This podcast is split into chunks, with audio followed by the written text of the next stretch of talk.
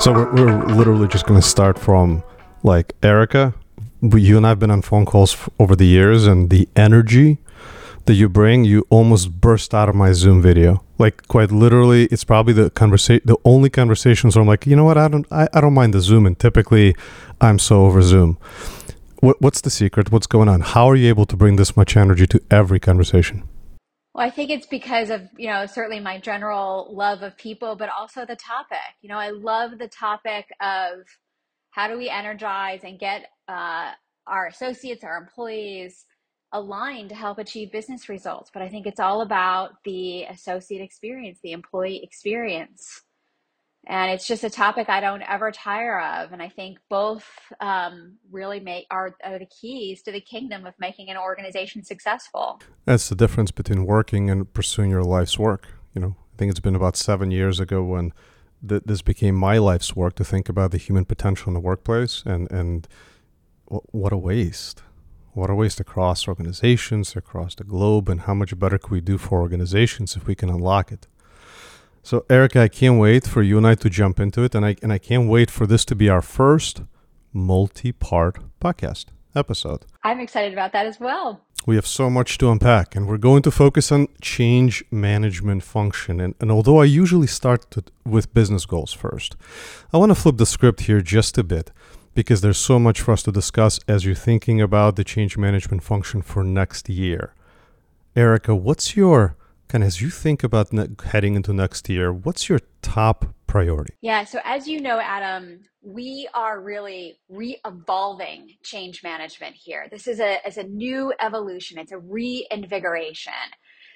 And so while we have three main priorities, you know, our, our we, we're really focused on one would be skill building throughout the organization so we can lead self and others through change. Our second, which I call the thing in the middle, is really about applying expert change management to our most critical initiatives. And our third is really around enterprise metrics to understand how the organization is performing and change. But next year, my big focus is to ensure that our most important initiatives have expert change practitioner support. This is something we've been lacking for a number of years. You know, for those who are listening, and uh, as you know, most are internal agents of change. They're listening for these ideas. How do they bring it into their organization? So, you know, maybe just a little bit of why is the shift happening in, in, the organization? How are you so fortunate? You and I spoke, and you have such great leadership that's supporting you through this process. I, I think that that's critical. Often, change management is seen as a project manager, maybe in some cases an afterthought. How are you able to lead this, what sounds like almost a transformational effort. You're right. And it and like everything, it starts with leadership. I have to say our executive team at TIAA, they are tuned into the evolving demographics of an employee population and the generational impacts. They truly understand and have a people first mindset and understand things happen one person at a time Think they also understand that as a business, we're quite ambitious. We have high goals. We are trying to do a lot. And when you're trying to do a lot, you can quickly slip into change fatigue and change saturation. And this investment in having what I like to call a change hardy organization is a really meaningful investment to make sure we can achieve the goals that we want to achieve on time. Change hardy. I've never heard that before. Have you? Yeah, yes. I've been using it for a while because I think that it's an important way to describe the attributes of an organization um, and being able to thrive. You know, this this uh, this mental fortitude among leaders and the associate population that it's okay to try and fail, that we're going to do a lot of things, um, that we're going to pivot often, and to be able to have that change hardiness to roll with the punches, live in the ambiguity, and how to support each other through it is is critical. Nothing happens in a linear way. Yeah. You know, one of the three things you talked about was enterprise metrics for change management. And before before, you know, I'd love for you to double click there, but before you do, it's kind of seems that we've talked about change as the new norm, you know, for for years now, especially in the last, you know, 2 to 3 years. But we haven't acted as organizations to make it the new norm because if we did, it becomes a function with metrics and processes. This isn't a sprint, right? This isn't, oh, we have a new initiative. Let's make sure we have change management behind it. No, this is a new way for how we think about the evolution of our organization, how we think about growth, how we think about all of these elements that are going to impact our business. So, Erica, measuring change. Let's chat about that for a minute. Yeah, so I think it's so important to do and I think, as you were mentioning, Adam, it's that holistic perspective on change that really matters. And it's the individual measures against an individual initiative that help you understand that more holistic view. So both are very important. So when we think about measures at, here, um, we're really looking at things like are our leaders more equipped to lead others through change than they were before? Are they better sponsors of change today than they were yesterday? Are our associates more equipped to thrive and self lead through change? Right? Can an associate say, Oh my gosh, I have got that feeling inside of me that tells me I'm resisting, whether that's you know, a rapid heart rate or feeling sick to your stomach or sweaty palms, right? We all know what it feels like when we start to resist. And can I diagnose that in myself and think, why am I resisting this? And can I be honest and vulnerable about that? And can I gift it to you? Adam, if you were my leader, could I gift you and say, Adam, I am resisting this change because I don't feel like I am um, confident in my ability to perform. I feel competent. I know what I need to do, but I'm not able to translate the knowledge of what I need to do in an ability, and I need help. And if I can identify and gift that to you, that's how we build change hardiness. So that um, change metrics need to help us know how are the individuals and how are the leaders improving their leadership of self and others through change. We need to have initiative metrics to know are these initiatives achieving the business results they were intended to? And then I think we need enterprise metrics to tell us things like how saturated is the organization. I think, you know, first, I think organizations need to know what is the level of change that they can take on and still be successful. And if we add one more project to the list and we're now above that change saturation line, what happens? Are we are we putting someone or something at risk? Are we putting another initiative at risk? We also need to know what is the risk profile of the work we're taking on. Do we have a lot of high risk, highly people dependent changes that are highly disruptive going on? And are we timing and sequencing them correctly? So I think that humanistic are are individuals and leaders leading leading self and others who change well. Do we have good metrics around projects and are they achieving the business results? and then really how is the organization holistically responding to change i think all of those measures are really important for an organization that wants to be mature in its change management capability and, and it's interesting to talk about maturity right from, from where i sit and, and i'm having you know two to three conversations probably per day at this point with fortune mostly fortune 2000 organizations um, there is no one that has said, oh, we're, we're at a certain level of maturity. It seems that the most progressive are asking the questions that you're asking now. That is the most progressive mindset saying, hang on a second, an era is over, right? Whether it's L&D or change management, an era of the way we work with people activation and sustaining change is over. Okay, let, let's, let's, let's admit it, pause. A new era is beginning what does that look like? And what you're describing from a holistic perspective, and you and I, I mean, you, know, I have this lens of um, marketing, and, and there's a new term that was introduced two weeks ago. We have a podcast today with Spirit Airlines. We're going to talk about consumerizing the employee experience.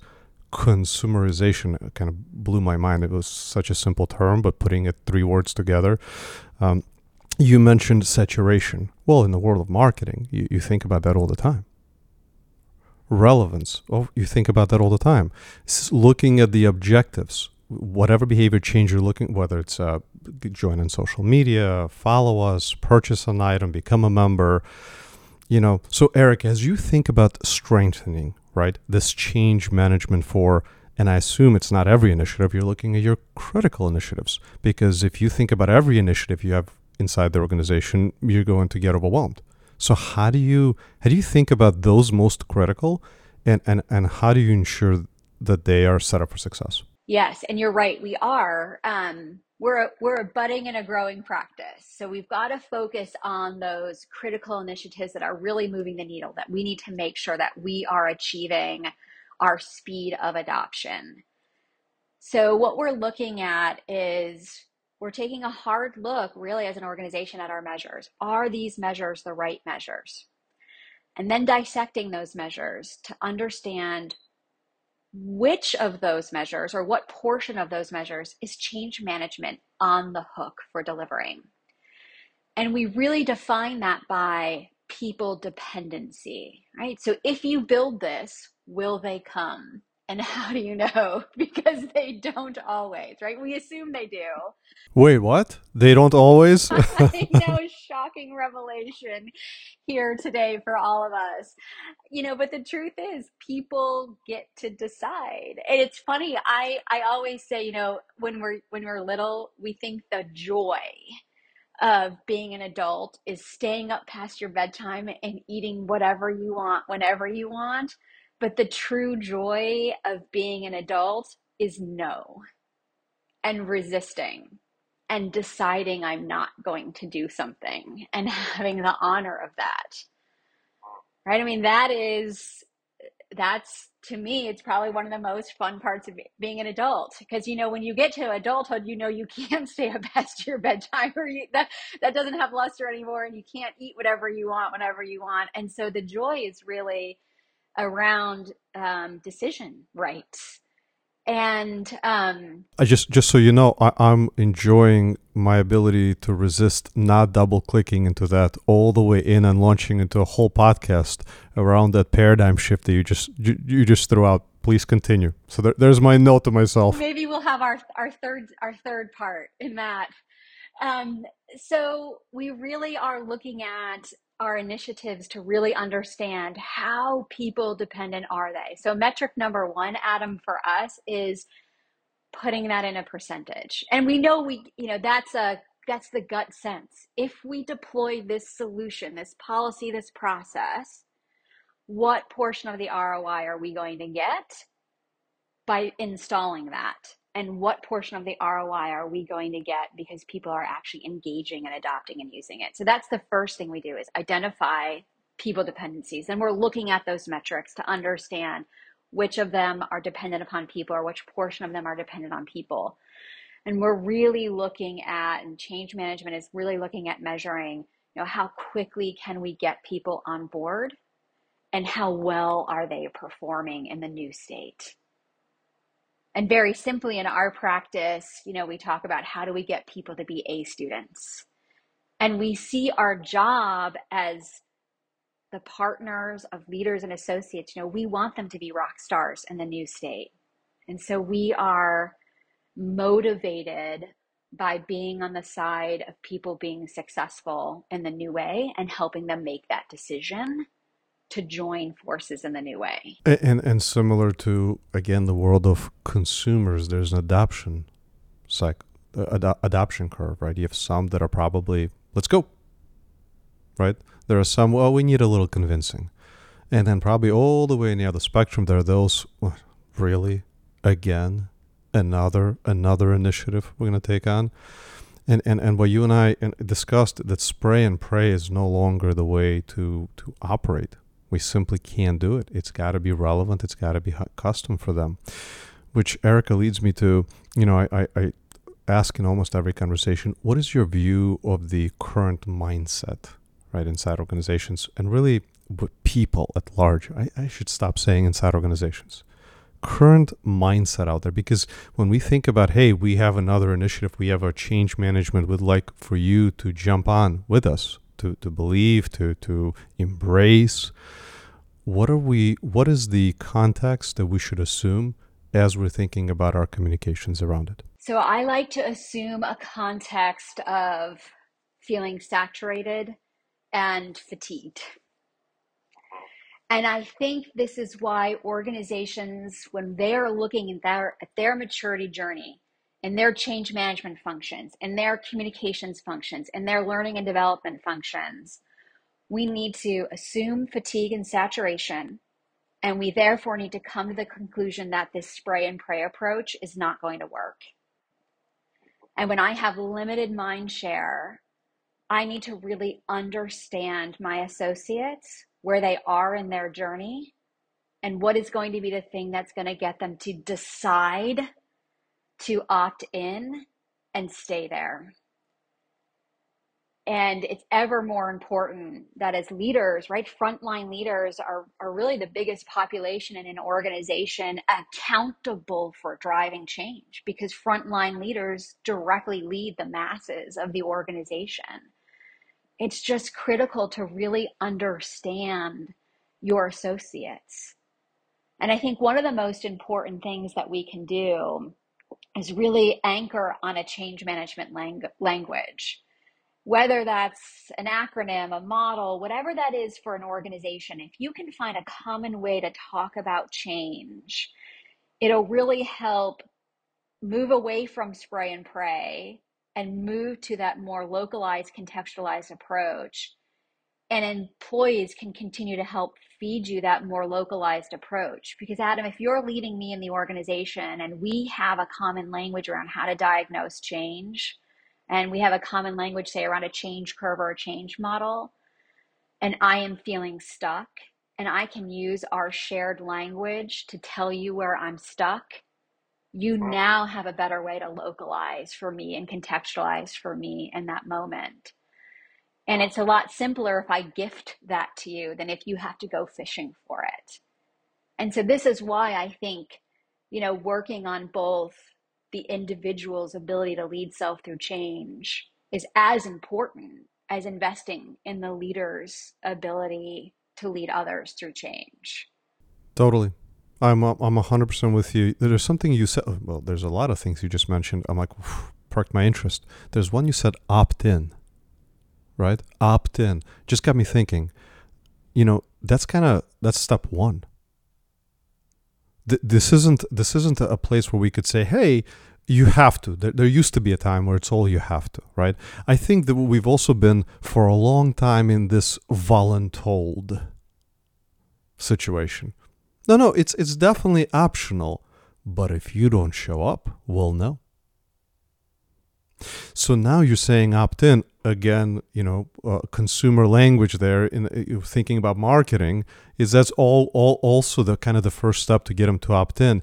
But Erica, when you think about opting in and you're thinking about it from a leadership perspective, and you're thinking about unifying the language that you use in an organization? Is this about motivation? Is this about inspiration? Is this about transparency, visibility toward the unified goals? How do you think about the, I don't want to use the word lover for opt-ins. How do you use about the, how do you think about the toolkit for, for having folks embrace that first step? Yeah. And so I think it is, I like to think of how do we get people to embrace is transparency. And I would encourage organizations to be unafraid of hard truths. I honestly feel like I have seen when an organization feels like they're ready and willing to open up more and share more about the why and the environmental context and the business context of how a decision came to be employees, we're smart. We're all smart, capable people who love our organizations, who want to do the right things for our organization. And all of those whys help, I think, position people for a bright, hopeful future and change. The more we can involve people in the thought process, the more we can involve people in the decisioning, And I think even asking people for, well, if you were in my shoes, what would you do and why? And even if you don't take my advice, and even if you don't take, you know, the same track that I would have taken, the fact that I was asked and consulted matters. And I have to say, Adam, in my change work, when I have been able to entrust a small group of people to say, hey, this is coming, how do you feel about this? I have often been able to come back to a leadership team and say, if you make this tweak, which will not cost us money, which will not impact our budget, which will not impact our timeline, you will design a solution that is far more adoptable and far less emotionally straining because that's what happens in change. We can be emotionally strained by change and we end up saving productivity for an organization. We end up saving the hearts and minds for a subset of the of the organization and we end up saving productivity for the business and that more transparency and hard truths and involvement that we have, the better, faster we get to the change results we want to see. And, and that's where I'd love to spend the the rest of our time together. And we began, which is to think about how do we make people initiatives, you know, more successful. You know, that's my favorite question. This is this is why I do what I do, is to is to dare to dream, because we the, the folks that are, that are that are my guests on, on on the podcast, I think all agree that two years from now, the way we create change will look entirely different than today. What we're doing today is going to seem, I don't want to say silly, it'll be archaic. It'll be studied like now we look at marketing and we say, okay, early days, you know, we did radio ads and, and newspaper ads. How do we do marketing now? Whoa, data driven. Are you personalization, relevance? Here's all the things. So mm, the question to you, Erica, as you dare to dream, right? We're suspending reality. We're suspending capabilities of today. We're basically throwing it out the window, and we're saying, what does it look like? What tools? What what what approaches? What you know? Just real quick, you know, last week with Prudential, we talked about the future talent marketplace, where we said, okay, internal gig economy in the future right? It knows you, it understands you, it guides you. It now, machine learning AI, we are now moving into a world where you are unlocking your true potential inside the organization, not going outside. And I'm not taking us there. I was just maybe too much coffee this morning. I think I am at five cups this morning, so I gotta, I gotta chill out. So, Erica, how do we think about the the you know the future of people initiatives? For me, oh my gosh, if I could dream and make dreams reality today, I would say more self organizing teams who are super close to the problem we're trying to solve, empowered to solve them.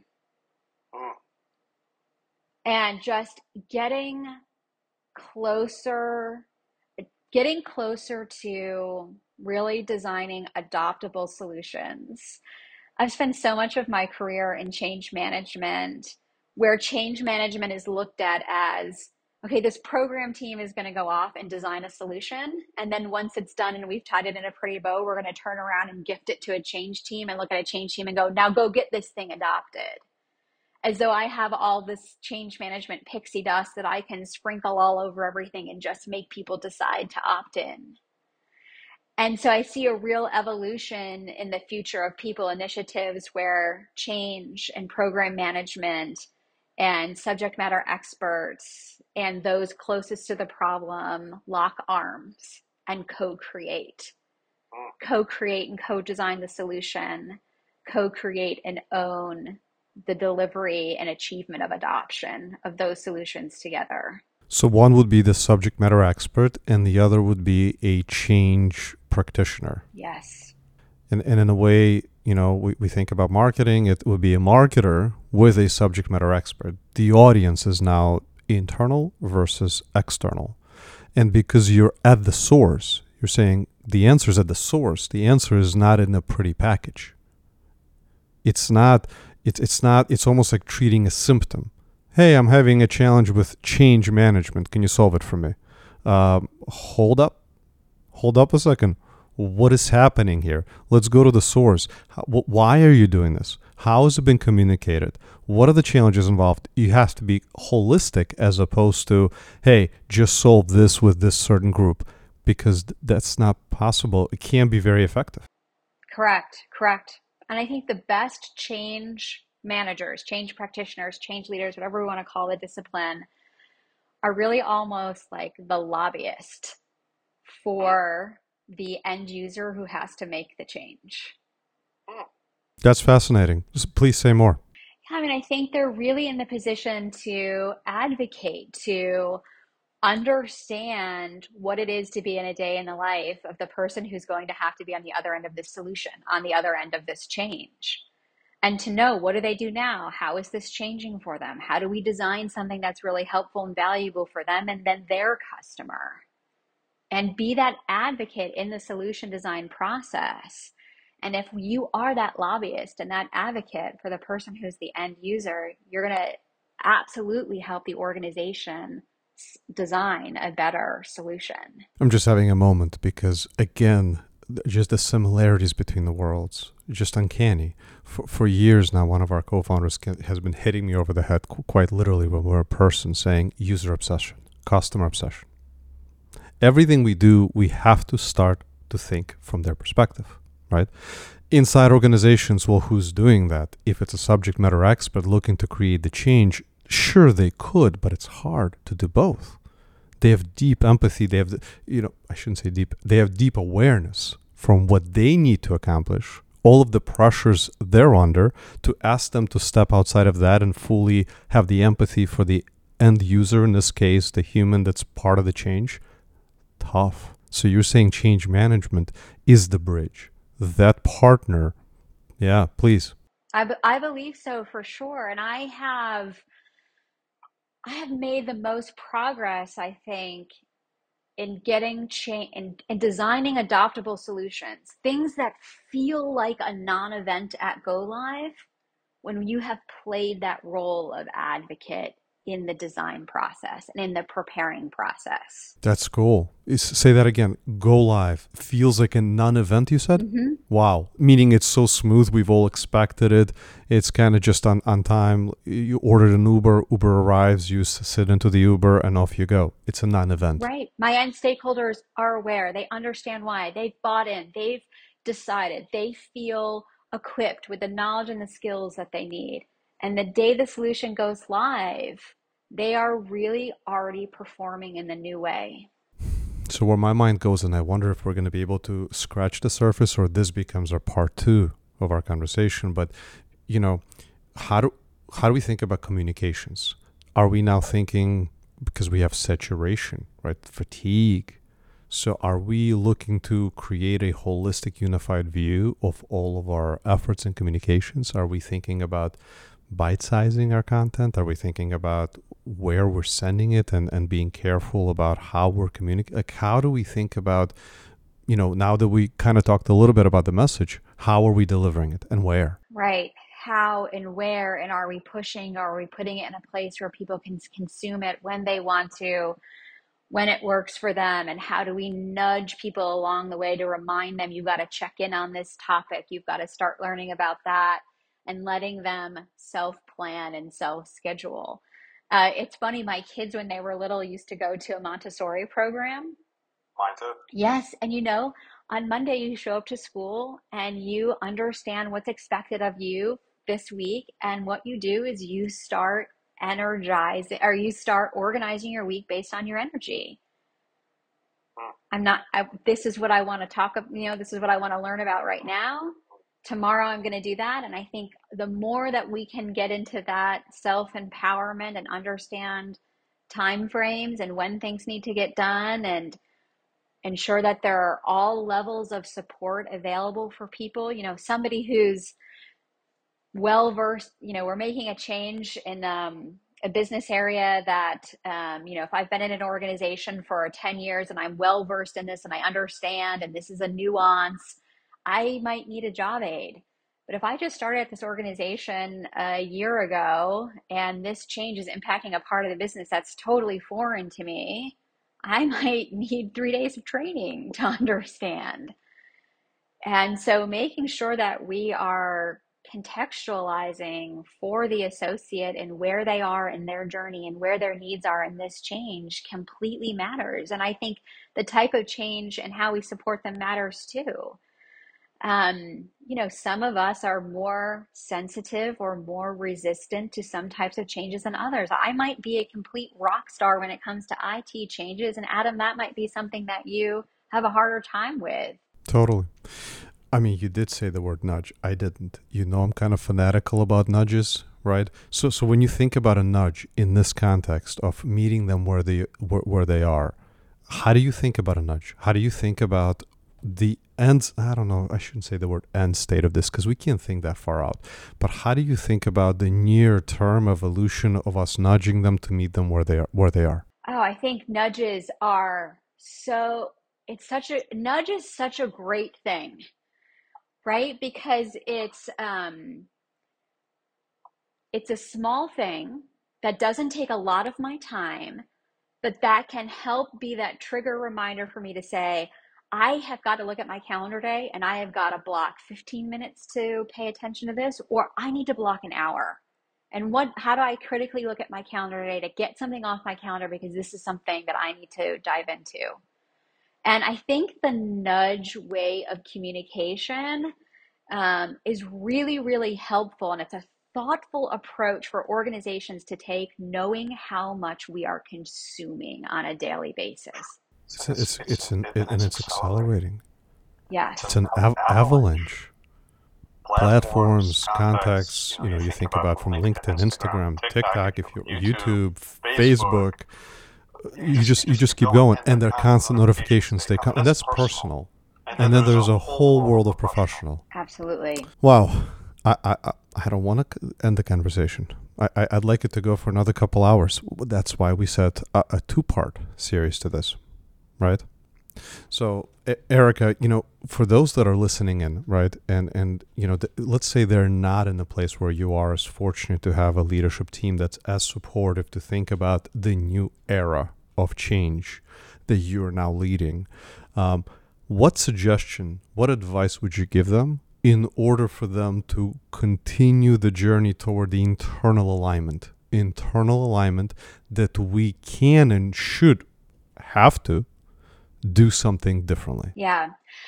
And I have been in this place too. I have certainly had an incredible gift here where I am, undoubtedly. But I have been in that place where so many of my colleagues in my position are, where you are trying to really get that leadership alignment that you need and every day you come to work you feel like you're you're um, facing a battle i remember those days i have had those days and what i would say is you need to find your one focus first on finding your one most senior leader who gets it who values it and who appreciates it and contract with them let them know that this function needs that level of support and sponsorship and collaboration in decision making.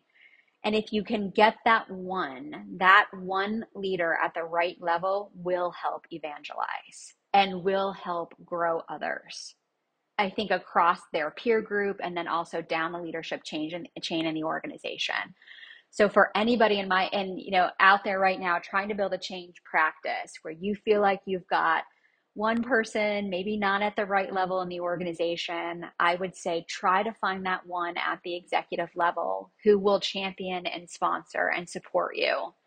And there are so many ways to do that by delivering great project work, by letting them know about any internal learning and development initiatives you have going around on on helping to a lot and helping associates and leaders lead self and others through change. Whether you're starting to collect some environmental matri- um, metrics which might be new and fresh right and never seen of and heard find that thing that might appeal to an executive and get your one senior leader who will help spread the word for you. We're an organization not from a you know hierarchy standpoint. Obviously the, the more senior the better. But when you think about functional are you is would this be great to have someone in technology? Oh my goodness they could help open some doors from a technology capabilities or is it the cfo or do we go operations so you're closer to kind of the business goals on the performance side? Is there an ideal spot if you have a choice. You probably don't. You probably are finding the one leader who gets it. But if you had a choice, if you have a choice, I think the single best choice is the person in the organization accountable for strategy execution. Mm. Interesting. Because that is the person who will benefit most from change management services. Say more, Erica, please. Yeah, so I think most executives who are accountable for achieving the organizational strategy, which is generally a shared, right? That is generally a shared goal across the organization. You have all executives accountable for their pieces and parts. But if you have a chief strategy officer, or in our organization, it happens to be our chief administrative officer who is accountable for strategy execution. Oftentimes, as we have seen, we're still living in a 1990s world where when we talk about strategy execution, we are really talking about execution to the point of implementation. We've delivered a thing, we've turned it on, it's available. We have not thought about execution as really achieving what happens in the days, weeks, and months after go live, and have we actually achieved adoption and full potential of the ROI we were going after? And have we done that quickly? That is change management. And so I really think your executive who is in charge of realizing strategy execution has the most to gain from a change management partner because change management at the end of the day is about achieving business results through people. Like if this was a movie with multi-part, like this would be the perfect moment where you put up to be continued. That's right. Right, because there's so much more there that you we just scratched the surface. Uh, I'm not even going to say that this was an awesome conversation. That that's self-evident, Erica. I, I just appreciate the time. I appreciate the energy, and and I can't wait for part two and maybe beyond. I look forward to it too. Adam, it's always great, and I always learn something every time I get to interact with you. So thank you so much. Over and out, Erica.